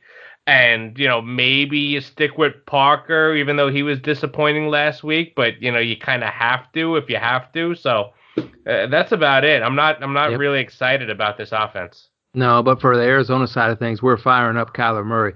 We are attracted to DeAndre Hopkins. I imagine you're attracted to Christian Kirk as well. I know I am in DFS because he's a lot cheaper than DeAndre Hopkins, and I always want a piece of that pie. Unfortunately, Chase Edmonds' price has gone really up on the DraftKings app, so I think that Chase Edmonds is one of those players though that we can play because he seems to be able to find the, his way into the end zone whenever he does get touches. Yeah, absolutely. And and if we're talking about your season long fantasy league, you're gonna stick with Kyler Murray, you're gonna stick with Hopkins, you're gonna stick with Kirk, and you're gonna stick with Edmonds. And if you were lucky enough to have that lotto ticket of Edmonds, this is the week you were waiting for. You know, you get a matchup where they should be playing from ahead. He's gonna get the volume, he's gonna have the bulk of the work. You know, normally we think of him as the pass catching back in that offense. Well, with no Drake this week, he's gonna get it all, baby. So I'm going to look to get Edmonds in as many lineups as you can if he's in your seasonal league, and, and I'm going to roll with this offense and, and hope that it puts up points that we hope it does. Yeah, no, I, I really think it does. And I know there's a little bit of smoke coming out of Arizona about Kenyon Drake being back at practice a little bit. I'm not saying that he's necessarily practicing, just being back at practice. The injury is not as as big as it was uh, suspected to be. Listen, Kenyon Drake was in a walking boot, right? And they said it was nothing earlier in the season. And then we saw him, or in, in, the preseason, then we saw him struggling early on in the year, and that was the only reason that I could suspect that he was struggling so bad is because that injury was worse. Kenyon Drake, I always said this about Drake, didn't I? That he always gets yep. banged up, that yep. he always gets those nicks, that he always gets those bruises. So I'm putting you the fantasy crew in charge of not allowing me to draft Kenyon Drake again next year in any league that I'm in to hear to listen to my own words and to not fall in love with that Alabama running back who I pretended could be so explosive this year, um, at least in my mind. So yes, and and by the way, Chase Edmonds last year, whenever he did get an opportunity to shine, he got banged up too it might be an opportunity. I'm just saying, if you have a stashable player or a stashable spot in your roster, to go ahead and grab Eno Benjamin at this time because he's the third stringer. They're going to need somebody to run the ball. And like I said, Chase Edmonds has had that history, in my head anyway, of getting a little bit banged up as well. Yeah, and, and I think Eno's going to mix in a little bit because obviously Edmonds isn't going to play the entire game. So you're going to get to see a little bit of Eno this week. And, you know, if you're in a bind and you need a guy who can get in there and, and do more than anybody on the Miami backfield is going to do, then certainly. this next one, we can go over this one really quick, really easy, can't we, JB? Of who oh, we're yeah. attracted and who we're repelled against. The Pittsburgh Steelers going to the Dallas Cowboys. I don't know. I don't know who the Dallas Cowboys quarterback is going to be, and it really won't matter going up against that Pittsburgh Steeler defense right now. This is going to be a huge game for James Conner, I believe, at this point, because James Conner, he needs to be fed. They need to get him some stats. They need to get him some numbers, and this is a great opportunity to do that and to kind of rest Ben Roethlisberger's elbow a little bit in this game. Yeah, and, and you know what? I think that it's going to be a good game for everybody on that. So I, I on that side of the ball. So I am Mhm. attracted to that whole Steelers offense. Even if you have to start Ben this week, I would do it with confidence against this Dallas secondary. I think that you're right. Conner's going to get a ton of volume this week. He, they should be playing from ahead, be able to feed him the rock, let him run the clock. But I think that Ben's going to be throwing a little bit too, in the especially in the beginning of the game against that Dallas secondary and taking advantage of it. Now you know I'm a big Diontae Johnson guy, but something inside me tells me that this week is going to be a week that Chase Claypool scores a touchdown. I think he'll take advantage of a matchup that he gets against Trevon Diggs, who's been god awful, and I think he'll be able to burn him and Roethlisberger will hit him for a long one. So I think it's a good week to start Chase Claypool if you have him. I think Ebron's startable. I think Diontae and Juju are even still startable. So I'm sticking with that whole offense this week in a great matchup against Dallas. Yeah, it is a. I am due for a loss in one of my leagues that I play in, and that guy has got Chase Claypool, and so I, I've seen all the stars align where it is where it is going to be a Chase Claypool week this week. And keep in mind, I look at my fantasy rosters like I look at my Chicago Bears, and so the sky's going to be falling each and every week. But I just see this, I see the stars aligning as well for this to be a big Chase Claypool week. I don't think that we can trust any Dallas Cowboys uh, right now. We don't know what's going on there. I that the only the only person I can trust on the Dallas Cowboys is the bus driver who's going to be taking them. You know, I mean, just he's got to get them out of the stadium pretty quick at this point. They're ready to go. They're ready to leave. Yeah, seriously, and and you know Zeke came up on the injury report this week, mm-hmm. questionable. So I told somebody just yesterday. I, he showed me a list, and this is one of those people that would text me during dinner time. And my wife was looking at me funny, but I love the interaction, so I'm answering them, and I'm looking at his free agents, and and Tony Pollard sitting there on the free agent wire. I said, pick him up and just stash him there because he's still he's one of the best handcuffs to have. And if Zeke is a little nicked up, whether he even if he does play, they might want to get some Tony Pollard in there, and we've seen him mixed in in a standalone role. So with whether it be Garrett Gilbert or or uh, Cooper Rush or whoever they decide to start at quarterback, they're not going to rely on them to throw the ball 50 times like Dak was. So I think both running backs are able to get volume this week. But against that Pittsburgh defense, I'm not attracted to anybody on the Dallas side of the ball this week. No, and I told Pierre this about the Amari Cooper situation. Amari Cooper's not going to go out there and line up on, on, that field very often if nobody's able to throw him the football. It's just not going to happen. He'll stand over there on the sideline with a little, with getting banged up a little bit, quote unquote, banged up a little bit. He'll stand over there like he's like he's hurt because he's not he's not going to go out there and play whenever there's not enough a good enough quarterback to throw him the football. It's just not going to happen, and he's definitely not going to do it whenever he watches Gallup and he watches uh, who, who's the other guy? Who's the rookie? Lamb. Oh yeah, and CeeDee Lamb catching all those passes, he's just not going to do it. I'm just telling you, he's going to go stand over there on the sideline. And then I, I told I told Pierre, I said, and it won't surprise me if Emmitt Smith goes over there and stands right next to him because it just I mean, there's what what are they going to jeopardize their careers for at this point? To well, be able to hurt Smith's every... career is over, but I can oh, see Zeke doing Smith? that. Oh, no. Zeke Elliott. You know, the over under for me making uh, mistakes, like big mistakes, not pronunciations of Tua Tagovailoa. All right, not not those kind of mistakes, but just throwing in 80s 80s football players. did you hear what I did on the on the John Frisella show? No. I, I put Devin Booker in there as as a backup running back for the Las Vegas Raiders. Devin Booker. Uh huh. You don't even know who that is. You don't even watch basketball, JB. Do you watch basketball? Devin Booker on the on the Phoenix team, right? On the Suns. Yeah, yeah, yeah. He's a he's a stud on the Phoenix Suns, dating yep. a Kardashian, I believe. So that's the end of his career, oh, as we know. He's done. Yeah. So let's go to this next game. Let's let's skip the one. Okay, let's skip the one. Let's save let's save the one for last. Let's go to the New England Patriots versus the New York Jets, JB, right now. And we're looking at this. This is going to be uh, this is a slobber knocker, man. This is the New England Patriots season. Uh, if they lose against the Jets, homie, if they lose if they lose on Monday night against the Jets, what in the world's going to happen to that roster? It's past the trade deadline. I, I don't I don't know what they're going to do to it. Yeah, and you know what? It's scary because it could happen. I mean, you look yes. at Noah Net's Jets, oh and eight Jets team, and you figure, all right, you know, they're they might not win a single game this year, but then you look at the way that New England's been playing, and it's almost like they're trying to lose. I mean, instead of kicking the field goal to tie the game, they run some play with Cam going out and fumbling to lose the game. Oh, it was oh, almost like like Belichick called in a play to the headset. All right, uh, Trevor Lawrence on one. Trevor Lawrence on one. Ready, break. so I, I I don't know, man. This this this team, this game is going to be ugly. I mean, it's got a, a, point total of 42, so they don't expect it to be high scoring. Um, I, I think that you'd like to be able to say you could stick with Cam in a game against the Jets, but can you? He hasn't looked himself. He hasn't thrown no. the ball well. He doesn't really have anybody to throw to other size, uh, other than you know the law office of Jacoby and Myers.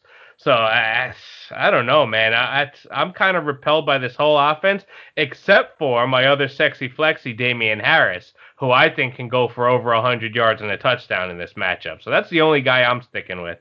Um, I might break your heart a little bit because I did see where Sony Michel was back at practice today. That's fine. he is he is eligible to get off the IR this week, so that's that's Not a possibility too. Not, Not worried, worried, at all. Not worried. Damien Harris has looked to have taken over that early down role. Even when Michel gets back, they're not just going to hand the reins over to him. Harris has been playing well, so I'm not worried about that one bit. I mean, he he's run for over 100 yards in two out of the four games they've played, so I, I'm not worried about that. I think Harris is still going to have at least 15 to 20 touches this game. Even if Michel comes back, call it 15 touches, he could go for 100 on 15. So I'm not worried. Sure and we are attracted to a possibility of a Jamison Crowder playing again. I think that you know anytime Jamison Crowder uh, puts on the uniform, is able to go out there, you got to put him out there. You got to throw him in your fantasy lineups as well. Any chance you get an opportunity to. Um, and I think Denzel Mims is getting a lot of targets as well. I've let that Chris Herndon bus uh, ship sail myself uh, off into the distance, but I don't mind a Denzel Mims and I don't mind a Jamison Crowder.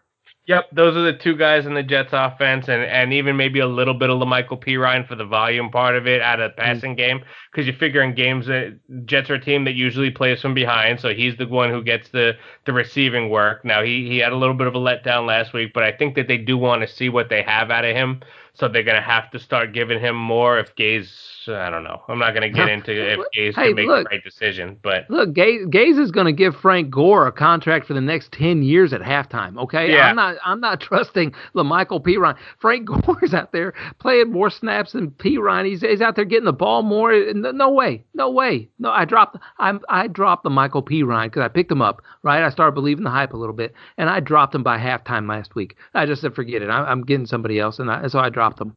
That's what I did. You have a very quick drop trigger finger, I've noticed. Well, I why not? Why not? I mean, it leads to fantasy. I needed a kicker, but I didn't have a kicker, so I was waiting to see how the scores were looking, and I was like, okay, who am I dropping? And it was La'Mical Perine because he only had like one fantasy point or something like that, and I needed a kicker, and so I, I picked up a kicker, and I ended up winning the week by my kicker's uh, abilities, by the way. there you go. Abilities. All right. So you so had to sacrifice La'Mical Perine for a win. so so be it. And he's still out there on the waiver wires, by the way. So that's that's quite all right. All right. So we have uh, the next game. This is the big juicy matchup on Sunday Night Football. I'm so glad they put this one on Sunday night, right?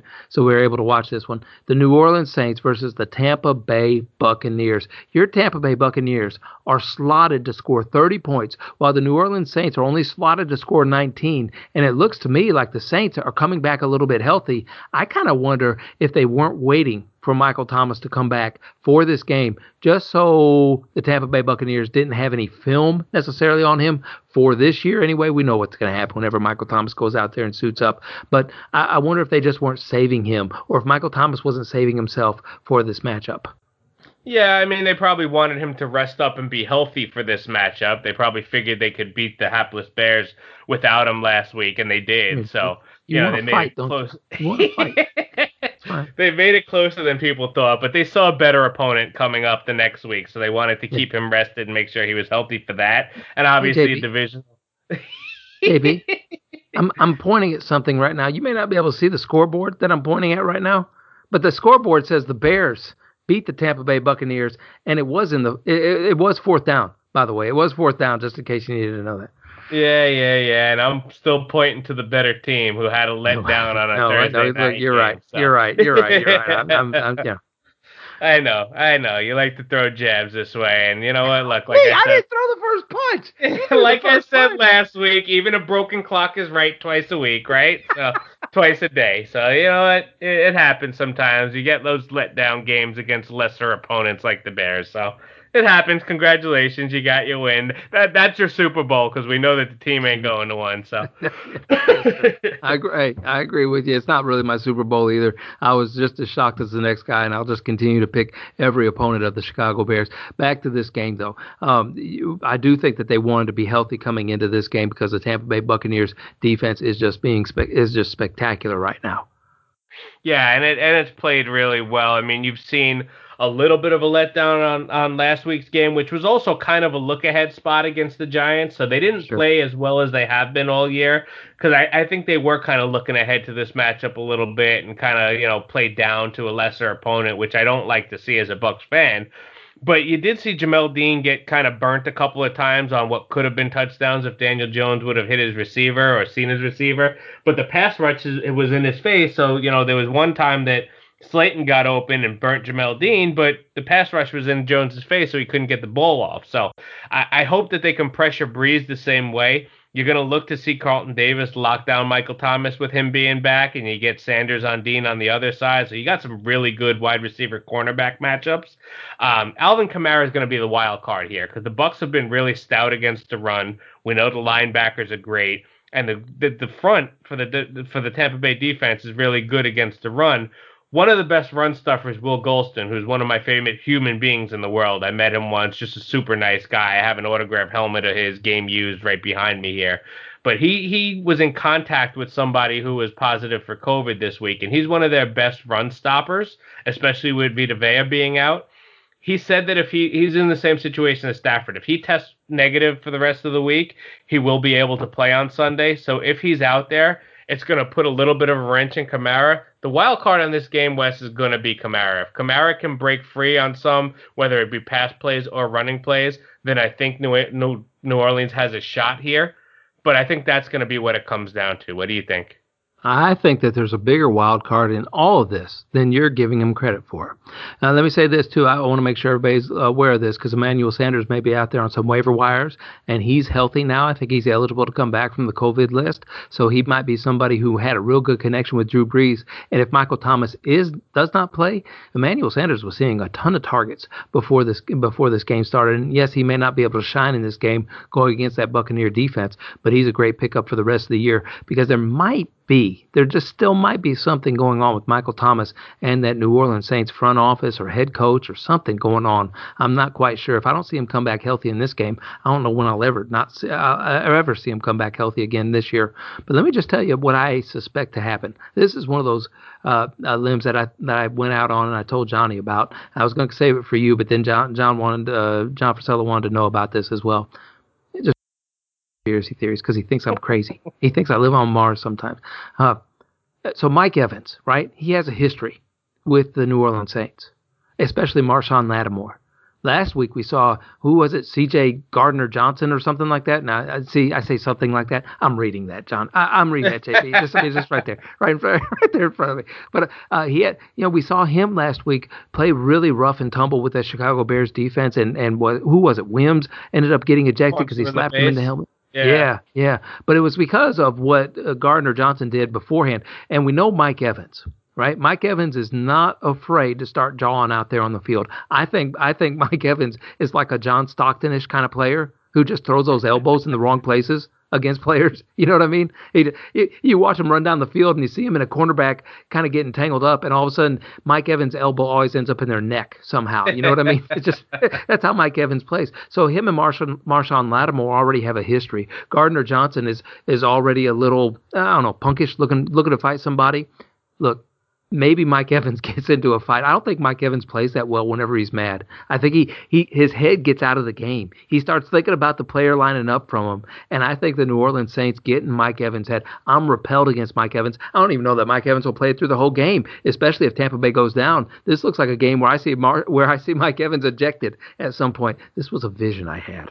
Uh, eating, God, eating too wrong. many eating too many Butterfingers but it sounds it sounds tangible, doesn't it? It sounds tangible. Yeah, and Evans and Lattimore have mixed it up in the past. I mean, they've had scuffles on the sideline. I remember, I think it was a year before last when Lattimore hit uh, Jameis Winston on the sideline, and Evans came over and just shoved him from behind and chucked him into the sideline. So, I mean, they have bad blood. They've tangled before, so I wouldn't be surprised to see it happen again. I just hope Evans is smart enough to not get himself ejected in, in such a big game on Sunday Night yeah. Football because you know the Bucs really need him. And Brady has what I've seen, and I was talking to actually Canadian Michael about it today. That you know Brady seems to rely on Evans when he, he needs somebody to make a play. Like sure he'll go to Gronk in the red zone in the end zone for the touchdown, but when it's third and long, it, it's almost like a you know where's Mike? All right, here you go, buddy, make a play. So you know it's great to see because it's also in the red zone. Evans is definitely a touchdown magnet. Those short passes in the end zone but Brady seems to trust Evans, and he should. I mean, Evans is one of the top ten receivers in the league from a mm-hmm. from a standpoint of, of just being physically gifted and being a great wide receiver. So, I I hope he, he keeps his head cool and that he doesn't let these guys get to him, and he's able to step up in a big game. And on the other side of that is is your boy Antonio Brown coming back into the league. I shouldn't I say your boy. It's more like Tom Brady's boy now that they're yeah. living together, right? Yeah, no kidding. and and I I don't know why Tom's not going to Mike Evans a little bit more. He seems to be underutilized. It might still be a nagging injury that we don't know about. And yes, Antonio Brown is coming back, and we we've seen it in the past whenever he played with New England just for a brief moment. They don't need reps. Okay, they those two guys know what they're doing. They know those plays. Tom Brady hits that back shoulder, and Antonio Brown's able to adjust to that. I could see Antonio Brown getting a touchdown. I could see Antonio Brown quickly becoming one of his favorite targets because I think he was a favorite target to start with with him. My question is this: Is it true that Leonard Fournette has taken over this backfield, JB? I believe we're we've seen the shift, and it, and it's not that he's the starter because I think Ronald Jones is still the starter, and I'm doing air quotes when I say that because they give him the first opportunity, and as soon as he fumbles or or doesn't go out of bounds, or if you know he he sneezes to his left side instead of his right side, that's it. He's done, and up Leonard, go ahead, and then as long as Fournette doesn't do anything stupid, he continues to take it over. I, I expected this backfield to kind of be a split with Fournette kind of being the 60 part of the 60 40. But I'm thinking it's more like a 75 25 at this point. And look, this will be the week that Ronald Jones doesn't make a mistake and he just keeps grinding. But I, if I have two, and I do, in one of my leagues I have both of them, I'm starting Fournette. I'm not starting Rojo. Okay. All right. Well, very good. Who do you are you are you, are you just drinking the Tampa Bay Kool Aid and you do pick them in this week? Yeah, I mean, I, I, definitely picked them. I mean, we we lost to New Orleans in Week One in in New Orleans in Tom Brady's first game with a new team, so that was expected, and it was a close game. So I, I think the Bucs are going to really come out to try to make a statement for the division this week. You made a good point about Brady and Brown having a connection no matter what. Uh, good things this week. Bruce Arians was saying that even in the walkthrough on Tuesday or Wednesday, Brown was going full speed, and he's shown that he has a good grasp on the offense and on the formations that they run. Mike Evans at the end of last game, when they asked him about Antonio Brown coming, he goes, "Yeah, it's great. I mean, it's another great weapon on the offense, and maybe it'll take some of the double teams away from me." So that goes to the point that you were making about you know Evans kind of disappearing every once in a while, but it's also because he's being bracketed most of the time. As the main wide receiver, he's getting bracket coverage, getting the safety over the top. So maybe some of that dub- double coverage does come off now with Antonio Brown in the mix, with Gronk kind of stepping back up as being another, you know, one of those top seven tight ends now. So I think that, you know, I'm, I'm definitely sticking with this Tampa Bay offense, and, and I think it's going to be a really fun game on Sunday night. I do too. It looks like a fun week of fantasy football and NFL football as well. JB, you did a wonderful job breaking everything down as always. Where can they find you on Twitter? At Fantasy Coach JB. Looking forward to interacting with you all as always. Yeah, send your start sit questions, anything you have like that, over to Fantasy Coach JB on Twitter. And don't forget to follow me as well at Lofinit on Twitter. You can find me on Twitter there. And don't forget to follow the show or the Fantasy Impact Today Network at FI Today with a little underscore there. And JB, I like to post everybody's content, use that as a big page where everybody can find tons of fantasy football content. You can just scroll through there and be like, oh, look at that writer. Oh, look at that contributor. Oh, look at that person. Because one of the things we love to do here in the fantasy football community is support each other's work, right? Support each other's work. That's what we love Absolutely. to do. Absolutely. Absolutely. And, and don't forget to head over Anchor FM, whatever listening platform you like to listen to podcasts on. You can find us there. Don't forget to subscribe to the podcast there. Share it with your friends. You've been doing a great job with that fantasy uh, fam, uh, fantasy fam. We appreciate you doing that so much. And and and hey, just because you're not winning anything doesn't mean you can't take this podcast tag five friends in it and send it out that way. The more people we have listening, the more opportunities we have to be able to share not only fantasy goodness, but also our personalities. And not only our personalities, but we get to share you as well, Fantasy Fam. So we appreciate you so much for doing those things. Make sure you slap those stars around for us. Leave a comment, leave a review if you can. But more importantly than all those other things, especially nowadays, we want to encourage you to find a way to go out into the world and make a positive impact in somebody's life today.